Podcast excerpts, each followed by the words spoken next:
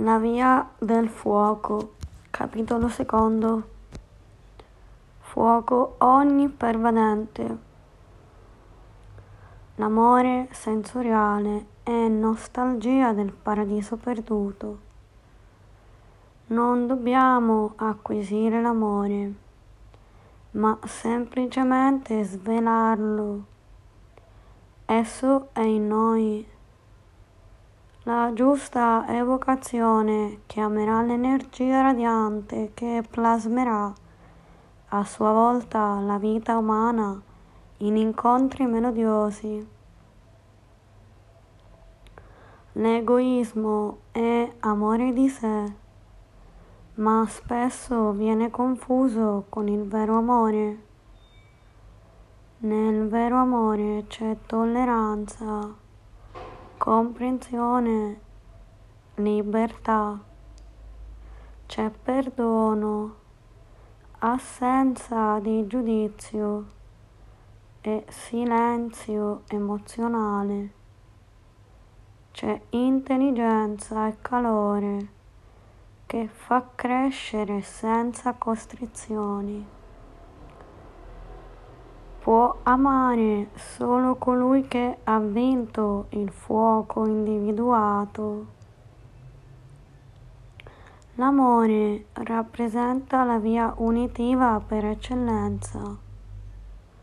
Esso implica il donarsi senza condizioni, senza resistenze, senza frapporre reazioni egoiche subconsce. Per amare bisogna morire all'io separativo. Occorre essere totalmente e necessariamente disponibili. Sulla via del ritorno, due importanti e ineluttabili passaggi di coscienza si risolvono per un atto di amore di donazione di morte. Il primo si verifica quando la coscienza focale, individuata e isolata, deve risolversi nell'unità principale o nel fuoco onnipervadente.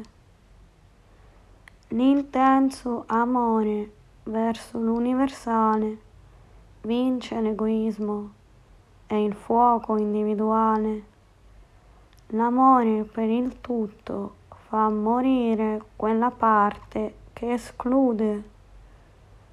L'amore integrale richiede la morte dell'individuale. Il secondo passaggio in cui avviene il grande olocausto per amore si verifica quando si deve passare dalla condizione di unità principale all'assoluto inqualificato nel nirguna informale.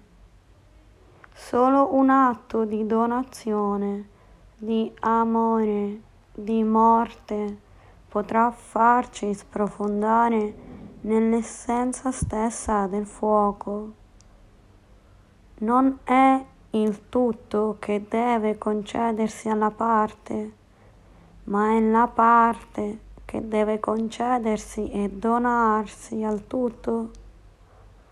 Nel vero amore ogni desiderio è morto, ogni parvenza di vita egoica è cessata, ogni richiesta individuata è trascesa non c'è cosa più bella che donarsi, che morire con profonda consapevolezza. Quando un cuore si apre, lo spazio risponde per legge naturale.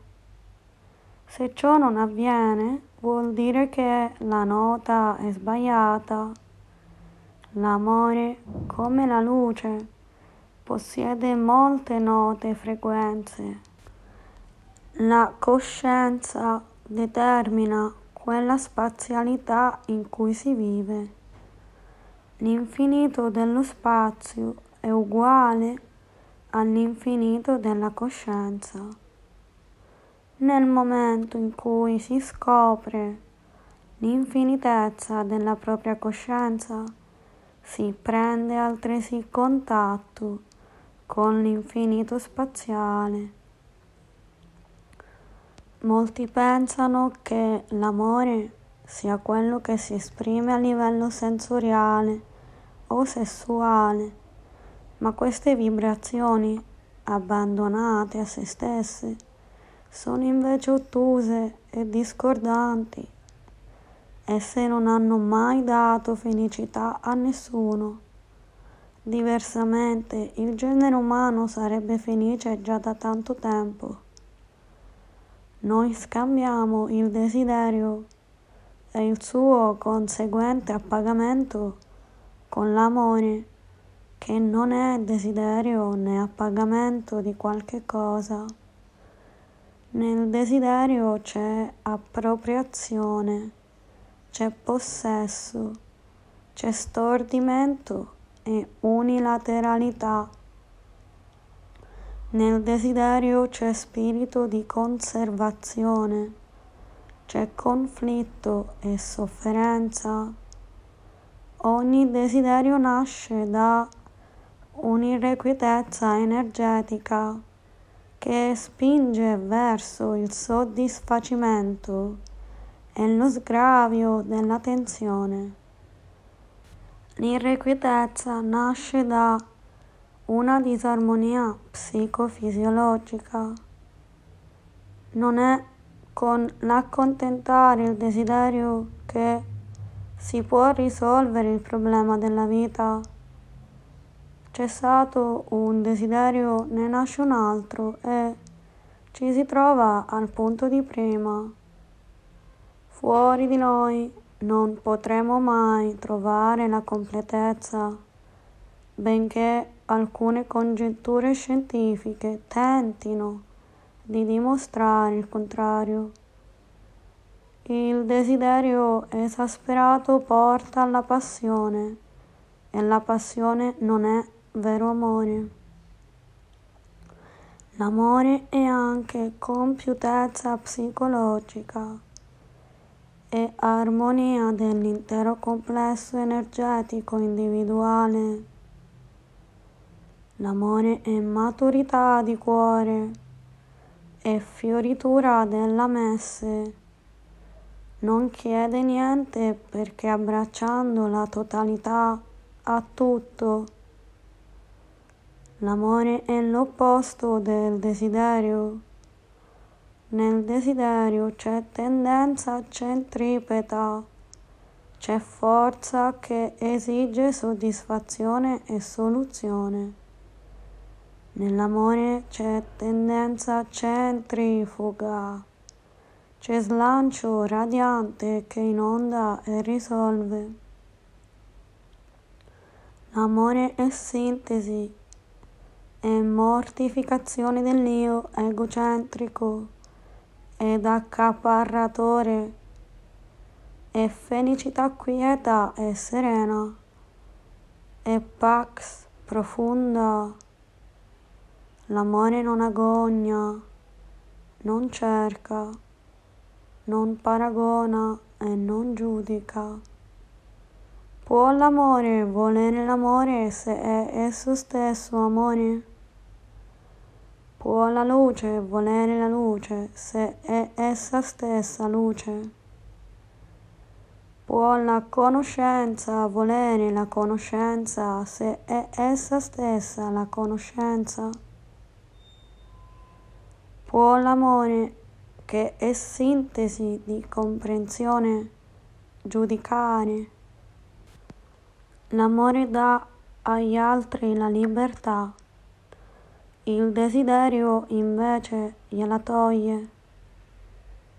L'individuo desiderio per vivere ha bisogno di qualcuno disposto ad appagarlo.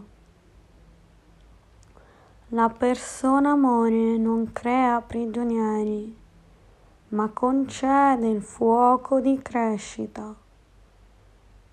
L'amore è come il sole, dà vita e luce. Il desiderio è come la terra, chiede, prende ed assorbe.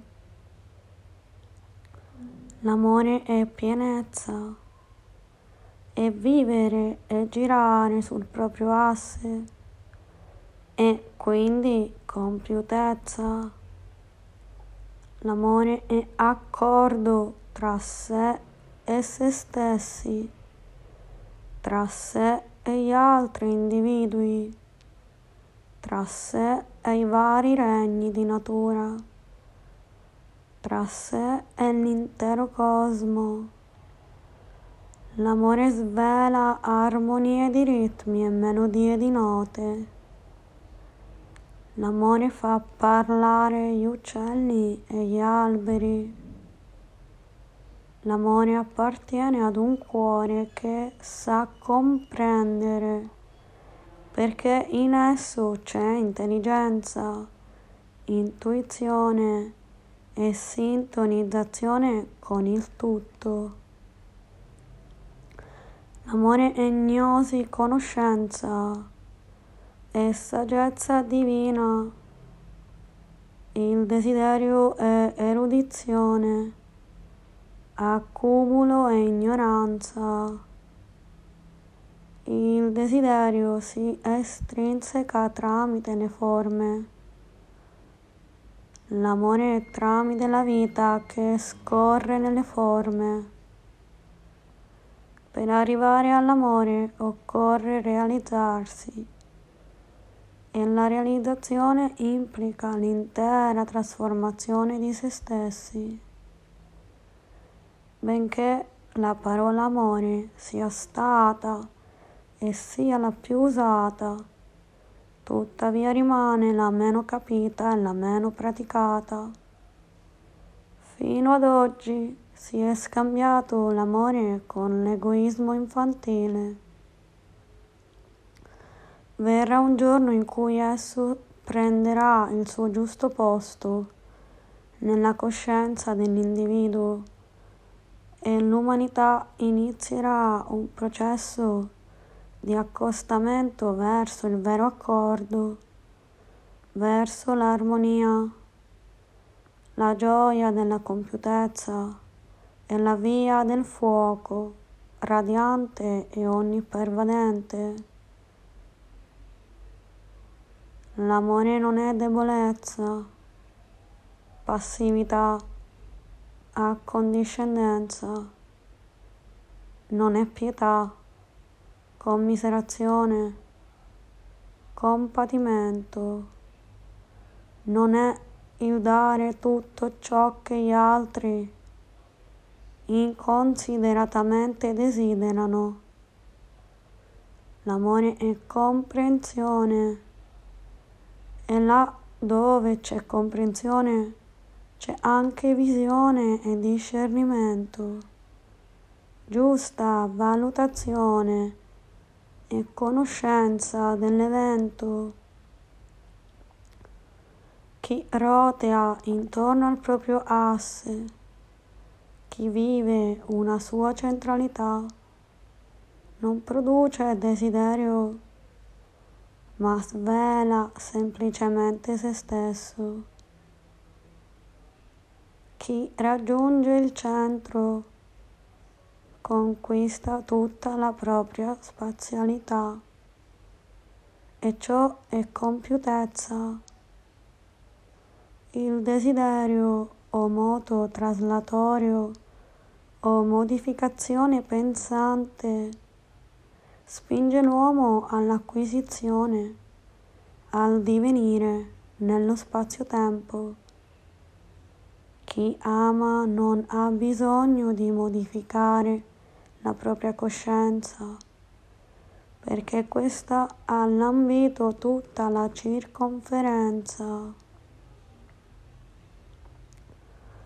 L'irrequietezza o disarmonia conduce al desiderio e alla mortificazione mentale, questi all'azione imprigionante.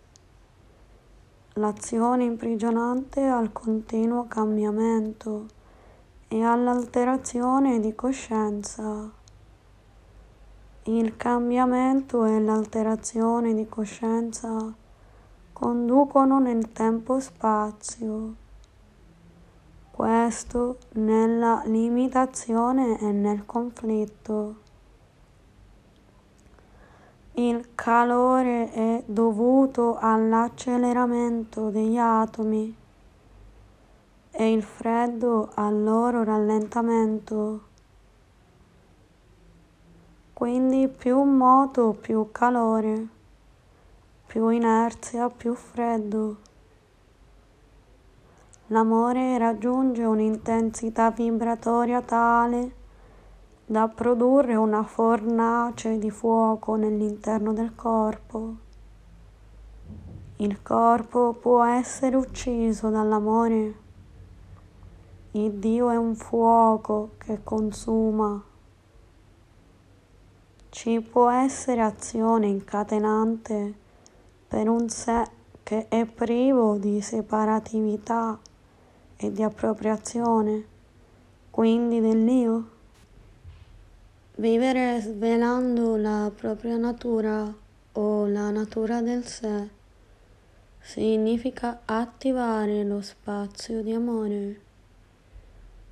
Che cosa si può volere, desiderare, accettare o prendere se non si ha quell'io egocentrico che suole prendere afferrare, desiderare, accettare.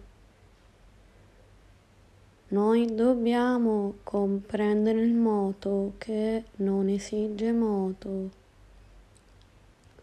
l'azione che non esige azione, l'amore che non esige amore, il fuoco che non esige fuoco. Può il sole volere il calore, se è esso stesso calore. Può l'acqua volere l'umidità, se è essa stessa umidità. Quando ci esprimiamo come azione priva di attrazione e di attaccamento, l'io egoistico si risolve e rimane la pura azione, il puro moto, il puro essere, il puro amore, il puro fuoco. Chi è senza io è fuori dagli attributi dell'io. Chi è senza attributi dell'io non desidera e non paragona, non critica e non accumula, non cerca e non toglie, ma semplicemente svela se stesso quale amore di vita. La vera meditazione del cuore è comprensione. Per comprendere occorre trasformare la mente con la potenza del fuoco. Avere una mente unitiva e onnicomprensiva significa possedere una coscienza cosmica. I costruttori del nuovo mondo avranno l'ardire di affermare che l'umanità è vissuta nell'egoismo degli affetti e dei sentimenti. Occorre preparare le masse al riconoscimento che l'egoismo è prevalso nella famiglia, nelle comunità razionali e internazionali. Il desiderio di avere un marito, una moglie, dei figli, di avere rapporti a qualunque dimensione. Il desiderio di possedere e accumulare ha spinto l'uomo all'invidia, all'orgoglio, alla separazione, alla guerra. L'egoismo fa crescere l'illusoria unità separata, l'io egocentrico, a svantaggio della reale unità. L'egoismo è la legge del singolo che si contrappone al tutto. L'amore è la legge del tutto uno, della sintesi e dell'accordo universale che include il singolo. Il vecchio mondo ha proclamato emerga l'io, si espanda l'ego per maggiore compiutezza L'uomo non può vivere se non appaga i suoi istinti e le sue esigenze fisio-psicologiche. Il nuovo mondo proclamerà emerga l'anima dell'umanità una, si espande il cuore planetario fino alla periferia della galassia. L'individuo non può vivere se non trova la compiutezza in se stesso, perché i più grandi tesori sono dentro, non fuori dell'essere. Il fuoco divino è immanente in ogni cuore umano. Destino dell'uomo è di scoprirlo e svelarlo. Il vecchio mondo ha proclamato l'uomo trionfi, l'io si manifesti. Il nuovo mondo proclamerà l'umanità trionfi, l'amore radiante si sveli. Il vecchio mondo ha proclamato l'uomo divida e separi. Il nuovo mondo proclamerà L'uomo crei il giusto rapporto è l'accordo delle note viventi. Il vecchio mondo ha proclamato si erigano templi ed alti altari, si adori con sottomissione la divinità. Il nuovo mondo proclamerà si eriga il tempio nel proprio cuore si cooperi attivamente con la divinità in noi. Il vecchio mondo ha proclamato la sofferenza quale distacco da Dio, il dolore della croce, il peccato. Il nuovo mondo proclamerà la consapevolezza del Dio immanente la gioia della risurrezione e dell'ascensione, la saggezza amore che sconfiggerà il peccato e ignoranza. Il vecchio mondo ha proclamato occorre cambiare strutture, politica e religione. Il nuovo mondo proclamerà occorre cambiare le coscienze degli uomini per trasformare la società e il mondo intero. Ciò implica realizzazione. Il vecchio mondo ha proclamato la vanità e l'esibizionismo.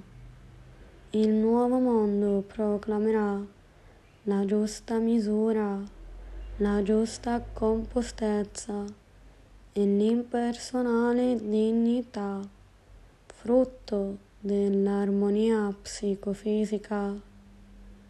Il vecchio mondo ha proclamato l'unione dell'uomo e della donna sotto l'aspetto del sesso e dell'emotività sentimentale. Quindi ha svelato l'autoconservazione e l'autoaffermazione dell'io. Il nuovo mondo proclamerà l'unione donna-uomo con il fuoco dell'amore. Ciò implica esprimere la bellezza dell'accordo. Tutti i raggi si incrociano in un sol punto, il cuore. tutte le croci si intrinsecano in un sol punto, il cuore. La mente illumina le tante strade. Il cuore fa comprendere l'unica strada. Lo spirito e la materia sono unificati dal fuoco del sacro cuore.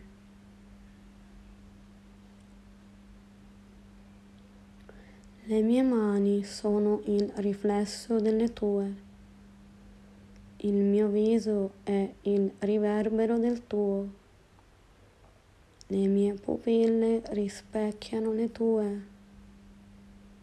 Il mio cuore è una proiezione tua. Io sono te e tu vivi in me. Noi siamo uno perché tu sei senza secondo.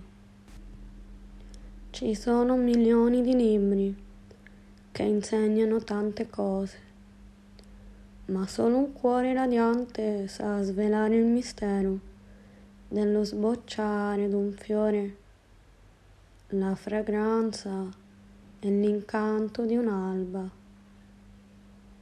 Quando un polo positivo apre il suo cuore ad un polo negativo, dirompe un balenio di folgore e lo spazio assapora l'ebbrezza della bellezza. Ad atti di forza rispondi con atti d'amore. La via del fuoco non è per i pavidi, Amare gli altri significa reintegrarli nella nostra essenza. Quindi l'amore non è un atto di identificazione con le emozioni altrui o con le stesse forme. Non è il farsi coinvolgere o travolgere dal movimento psichico di altri, ma è qualcosa di più è il riposare nell'identità principale. Non è al fuoco condensato o individuato che dobbiamo guardare, ma all'essenza stessa del fuoco. Le stelle che bucano lo spazio indicano la rotta del moto cosmico, come il fulgore del fuoco onnipervadente svela la fonte di ogni palpito di vita. Se l'uno è un cuore che pulsa e ritma il fluire della vita, come non pensare all'esistenza se non in termini di cuore? La mente analizza ragguaglia e compara. Il cuore sintetizza, comprende e svela. L'individualità erige barriere e frontiere. Il cuore radiante non conosce circonferenze fisiche, psichiche e spirituali. Quando le dodici corde del cuore risuoneranno nello spazio infinito. La vita svelerà lo splendore dell'accordo e l'armonia di tutte le note manifeste. Solo allora la musica delle sfere potrà sentirsi in tutta la sua bellezza. Ecco i due mezzi per rendere un popolo coordinato integrato, compartecipe, privo di possessi, di ambizioni e di sopraffazioni. Quello della dittatura è quello dell'amore radiante. Il primo inibisce con la forza ogni istanza competitiva e ogni desiderio di ma l'inibizione è irrazionale e porta all'individuo più danno che bene. In altri termini non risolve l'individualità, ma la nasconde ipocriticamente dietro le quinte. Il secondo trasforma l'individualità in personalità universale, risolve l'io acquisitivo e fa comprendere all'uomo il suo giusto posto nella catena della vita universa. Non temete, o voi che pieni di amore osservate il mondo in lacrime e in conflitto. La tempesta deve sradicare le radici dell'orgoglio, della separatività dell'idealismo individualistico e della sopraffazione. Dalle ceneri della competizione utilitaristica nascerà il senso dell'intelligente emulazione.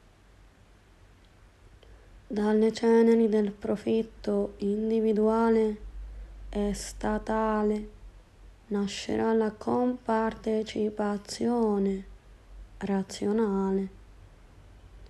Dalle ceneri della famiglia sensoriale e affermativa nascerà la fucina di realizzazione dei cuori radianti. Dalle ceneri degli altari nascerà la meditazione sul centro del proprio cuore dimora del Dio immanente. Molti pensano che nell'epoca attuale l'amore sia morto e svanito, ma è un errore. Come può morire quello che non è ancora nato? Ciò che oggi invece sta morendo è il vecchio desiderio di falsa famiglia di falsa religione, di falsa politica e di falsi rapporti umani. Lasciamo rovinare questo mondo dell'io appropriatore ed esclusivista, dell'io demagogico e oppressore. Lasciamo perire il culto dell'individualità imperante il coro degli angeli è dietro la porta.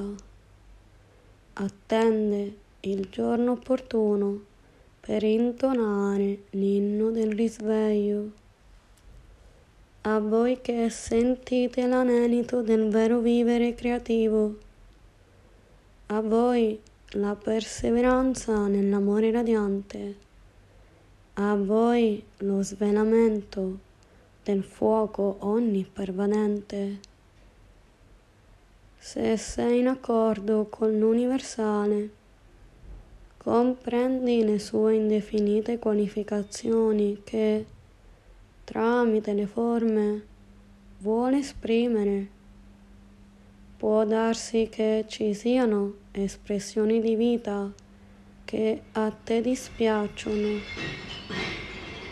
Per esempio, ma ricordati che anch'esse fanno parte di quell'universale che ami realizzare. Comprendere significa assimilare, accogliere, sintetizzare e unificare. La pace del cuore sopraggiunge quando in esso hai riunificato tutte le polarità manifeste. Quando raggiunta l'unità principale, sai rimanere fermo nel tuo divino distacco,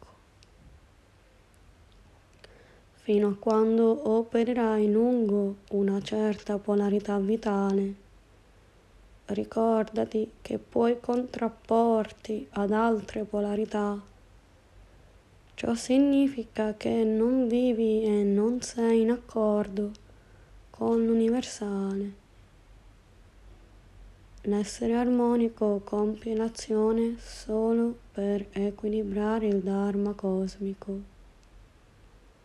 ma non è attaccato né alla particolare energia espressiva né all'azione né ai suoi frutti. L'essere armonico è in accordo con l'uno principale, avendo offerto il suo io empirico alla gloria della totalità.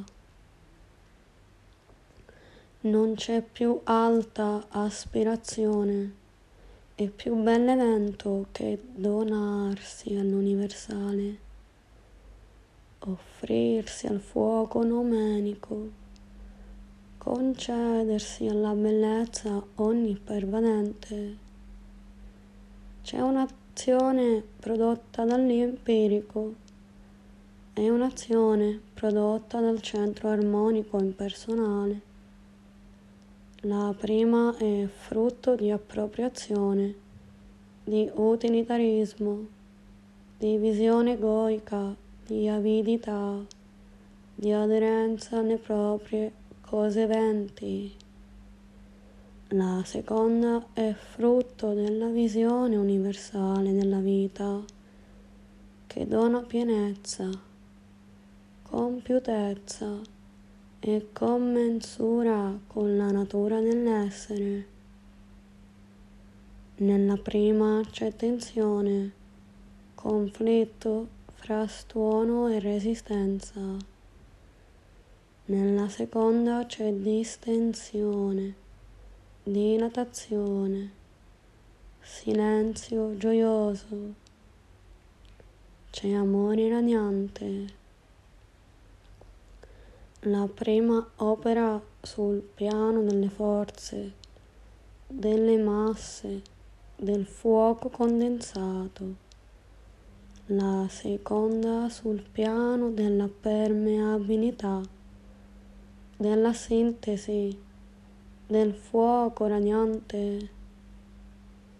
La prima agisce per accumulare e separare disarmonizzando l'unità vitale. La seconda agisce per unificare, coordinare, integrare, pacificare. L'essere armonico non agisce né vuole, ma spontaneamente svela se stesso non crea azione di desiderio, ma espande la sua essenza nello spazio. Non sperimenta qualità ritmiche, ma opera semplicemente ad armonizzare la ruota polare del divenire. Non è in contrapposizione con alcuno, perché è sintesi di conoscenza. Chi esprime l'accordo è intonato con la zona di terra, con il fruscio dell'acqua, con il canto dell'uccello, con il lampo del fuoco. Chi svela l'amore radiante non può più parlare di mio e tuo, di vantaggio o svantaggio di dare o non dare, di introversione o di estroversione, di contenuti subconsci o di complessi. Chi svela l'amore radiante non ha più un sé psichico con i suoi prodotti cristallizzati e condizionanti né uno scopo o un ideale di ordine egoico. Chi svela l'amore radiante è libero da tutte le polari qualificazioni individuali. So attendere perché l'amore radiante non conosce il tempo. Il potere dell'armonia risuona eternamente sul piano delle non resistenze e si offre ai viandanti che tendono l'orecchio. L'amore radiante non è amore istintuale, sentimentale o sensoriale. Quest'ultimo è amore individuale diretto a prendere qualcosa da un'altra individualità e amore di gratificazione, di compensazione e di scarico di tensione.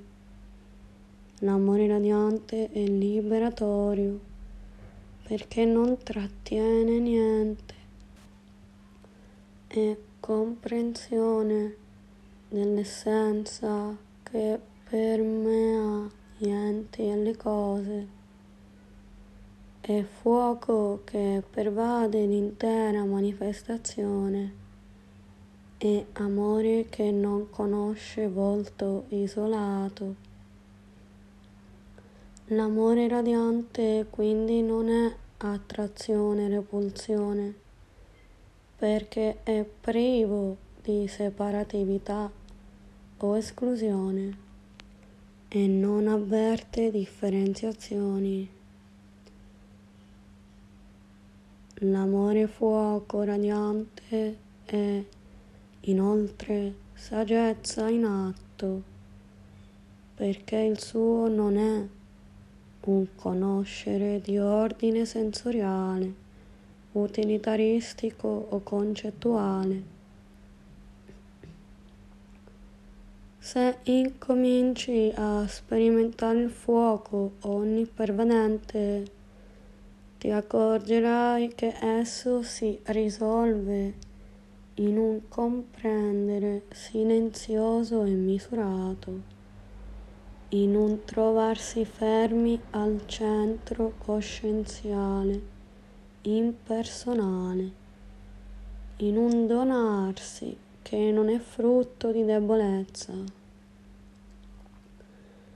L'amore sensoriale scaturisce da un moto centripeto istintuale egoico. L'amore radiante dalla consapevolezza della identità, della maturità conoscitiva dell'ente, dalla compiutezza coscienziale.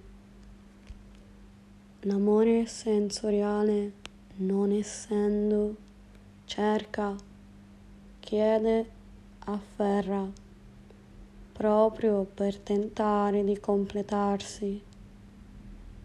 L'amore radiante, essendo, non ha bisogno di niente, perché è un sole che offre raggi di vita. Se vivi nel dubbio dell'azione, non sveli l'amore radiante questo è accordo armonia. È perfetta commensura con la certezza, con l'immortalità dell'essenza. Dall'armonia si sprigiona la giusta musicalità coscienziale. Chi vive nell'incertezza sta sperimentando un moto sensoriale egoico, un non conoscere, un non comprendere. L'amore radiante implica armonia dei fuochi psichici, stabilizzazione del centro focale sovrasensoriale, l'accordo con l'universale.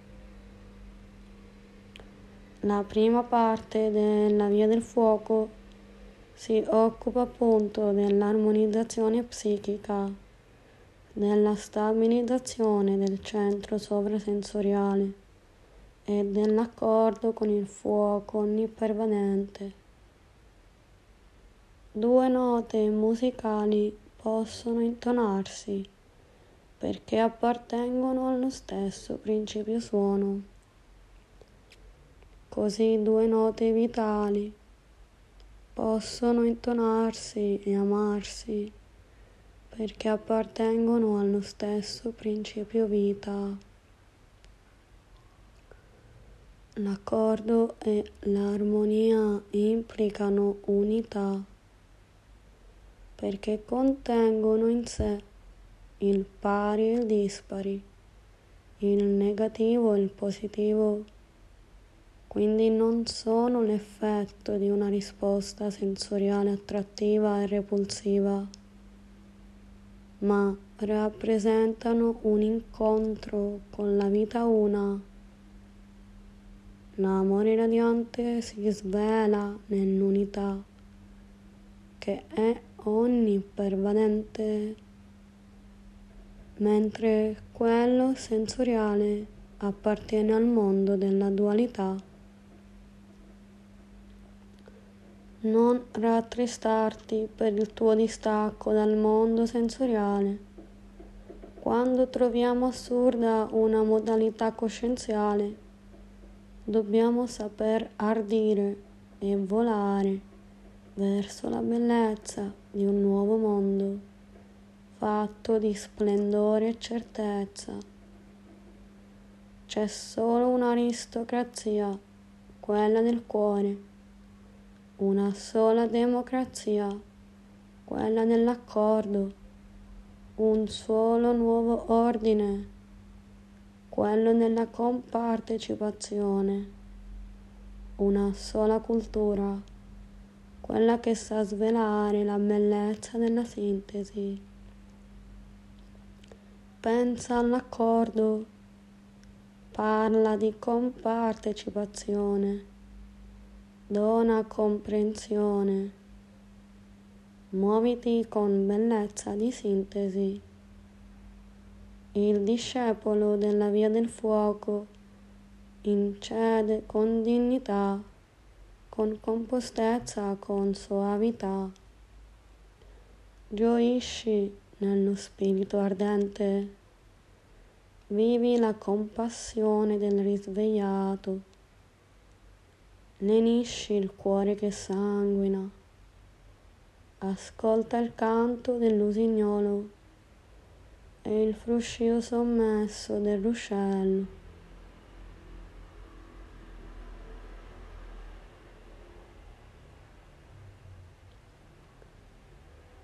La natura trabocca di quanti radianti e l'infinito manifesta la bellezza del suo incedere. Temprati e donati ai deboli Nell'universale turbinio di vita non sei il solo esistente. Non è con la fuga dal mondo che puoi vincere il mondo. Non è con la fuga dalla subcoscienza che puoi vincere il fantasma subconscio. Non è con la fuga dal dolore che puoi vincere il dolore. Non è con la fuga dal sesso che puoi vincere il sesso. Non è con la fuga dalle tue responsabilità che puoi vincere gli eventi. Ma la tua vittoria sul mondo sensoriale e di rapporto può avvenirsi con un atteggiamento intelligente, uno slancio eroico e un fendere l'ostacolo al momento opportuno. Solo la maturità della coscienza porta alla trascendenza, non la fuga, a qualunque ordine e grado possa appartenere.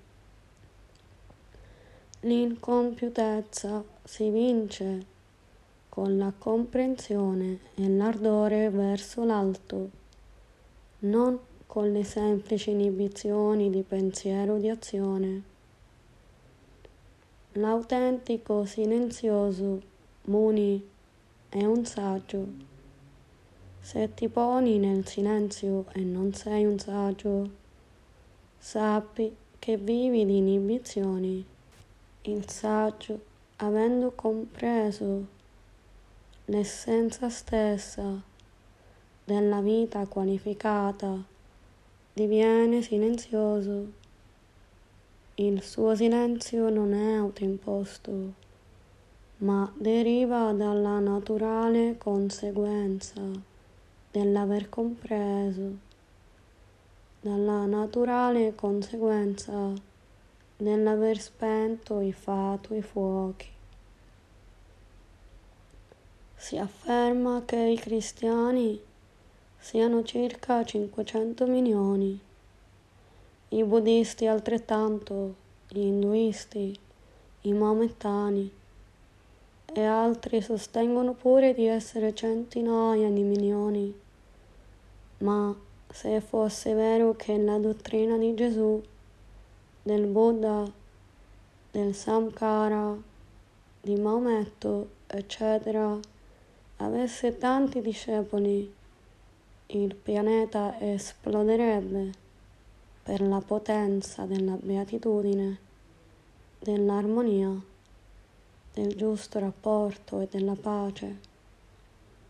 Ma l'uomo spesso nasce nell'illusione, si pasce illusioni, offre illusioni e muore nell'illusione. Amico, non pensare mai in termini numerici. Pensa alla qualità. Il tuo occhio brama moltitudini, ma abbandonati al tuo cuore e cerca quei pochi che osano, che sono arrivati a maturità, che stanchi si sono seduti al bordi della strada sensoriale, quantitativa e maiahica, fino a quando si è nel sì o nel no, si è nell'errore. Quando il sì e il no si risolvono nel silenzio onnicomprensivo, allora ogni opposizione dicotomia, polarità sparisce e la pace è raggiunta. La vittoria arride a chi sa unificarsi.